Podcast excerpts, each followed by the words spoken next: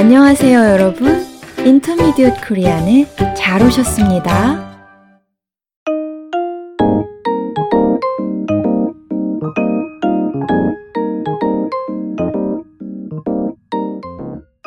안녕하세요, 여러분. 권쌤입니다. 안녕하세요, 민쌤입니다. 민 선생님, 방학인데 어떻게 지내셨어요? 맛있는 것도 만들어 먹고 읽고 싶은 책도 읽으면서 여유 있게 지냈어요. 권 선생님은요? 저는 가족이랑 휴가를 다녀왔어요. 어, 좋으셨겠네요. 네, 며칠 동안 가족과 충분히 쉬면서 재미있는 시간을 보냈어요. 그래서 그런지 오늘따라 권 선생님 얼굴이 더 환해 보이네요. 그런가요? 교사에게는 방학이 있어서 참 좋아요. 그렇지요? 바쁜 일상을 멈추고 잠시 휴식을 취할 수 있으니까요. 청취자 여러분은 어떻게 지내셨어요? 혹시 저희처럼 방학이나 휴가가 있어서 쉼의 시간을 가지셨나요? 아니면 열심히 공부하고 일하느라고 쉴 여유가 없으셨나요? 많이 바쁘시더라도 잠시 멈춰서 몸을 움직이는 시간을 가져보는 건 어떨까요? 요즘처럼 모든 게 빠르게 돌아갈 때는 짧게라도 쉬는 시간을 갖는 게 중요하니까요. 맞아요. 자, 오늘은 방학과 쉼에 대한 얘기로 배워봅시다 코너문을 열어보았습니다. 그럼 이제 오늘 배울 표현으로 바로 들어가 볼까요? 좋아요. 무슨 표현인가요? 오늘은 느라고 라는 표현을 배워볼 거예요. 아, 우리가 정말 자주 쓰는 표현이네요. 그렇죠? 사실 아까 권 선생님이 이 표현을 사용하셨어요. 정말요? 제가 언제 이 표현을 썼지요? 청취자 여러분에게 열심히 공부하고 일하느라고 쉴 여유가 없었냐고 질문하셨어요. 아, 그렇군요. 그때 느라고 라는 표현을 썼네요. 그때 어떤 의미로 사용하셨어요? 글쎄요. 열심히 공부하고 일하는데 집중하느라고 결과적으로 쉴 여유가 없었다는 얘기였는데. 지금 그 의미를 설명하면서도 느라고 라는 표현을 쓰시네요. 아, 그런가요? 그만큼 우리가 일상에서 자주 쓰는 표현이라는 얘기지요. 그렇네요.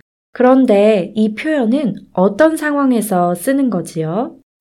권 선생님이 말씀해 주신 것처럼 앞 문장이 뒷문장에 대한 원인이나 이유가 될 때 사용해요.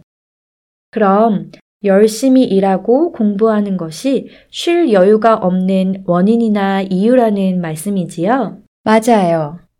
그런데 원인이나 이유를 나타내는 다른 표현들도 있지 않나요? 예를 들면요. 아서, 어서, 니까 이런 표현들 말이에요. 맞아요. 모두 원인이나 이유를 나타내는데 쓰이지요. 그런 표현들과는 어떤 차이가 있지요? 좋은 질문이에요. 느라고는 주로 어떤 일을 하지 못했거나 부정적인 결과가 나왔을 때 그 핑계를 대는데 쓰여요. 아, 그렇군요. 아까 제가 사용한 문장을 보면 쉴 여유가 없는 것에 대한 핑계를 댄 거네요. 열심히 공부하거나 일한다는 것으로요. 그렇지요. 앞 문장이 뒷 문장에 대한 핑계 혹은 변명인 거지요. 이제 다른 표현과 차이가 분명해졌어요.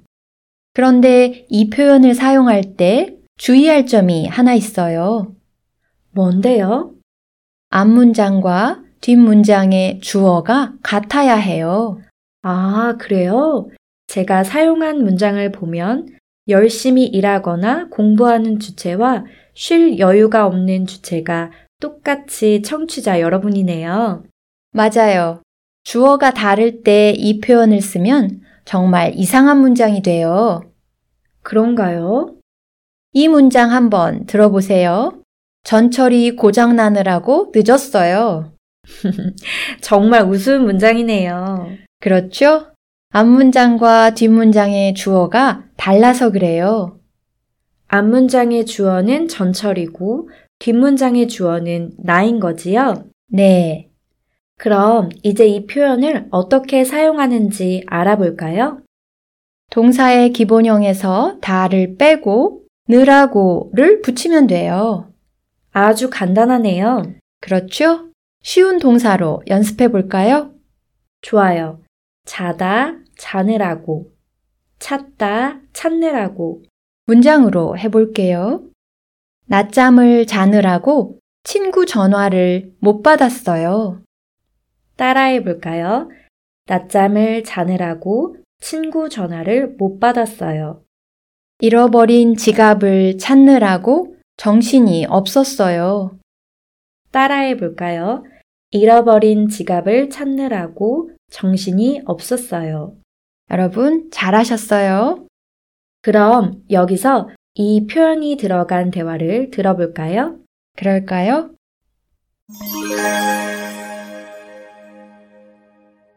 민호 씨, 전화해도 안 받던데 무슨 일 있었어요? 아, 미안해요.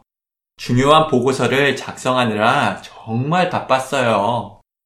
잠도 잘 못 잤나 봐요. 피곤해 보여요. 네, 출근 전까지 보고서를 수정하느라 눈을 붙일 새가 없었어요.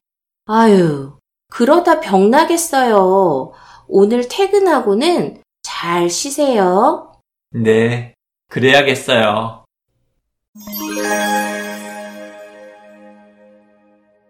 혜영 씨가 민호 씨에게 전화를 했는데 연결이 안 된 모양이에요. 그래서 무슨 일 있었냐고 묻지요. 그러자 민호 씨는 회사에 제출할 보고서를 작성하느라 바빴다고 말합니다.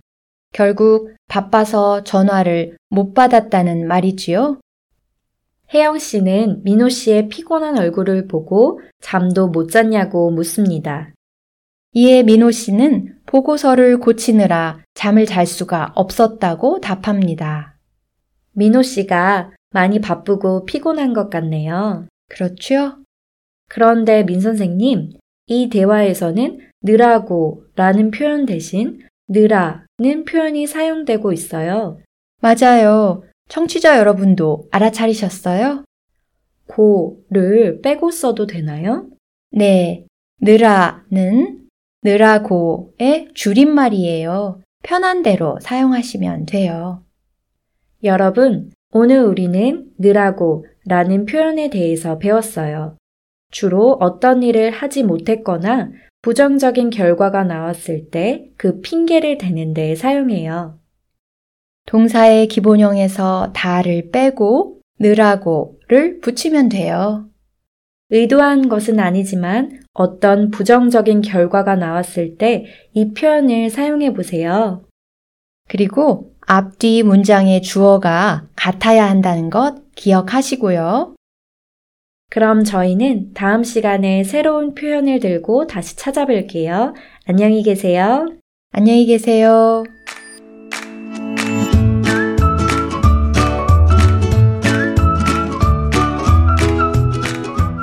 여러분.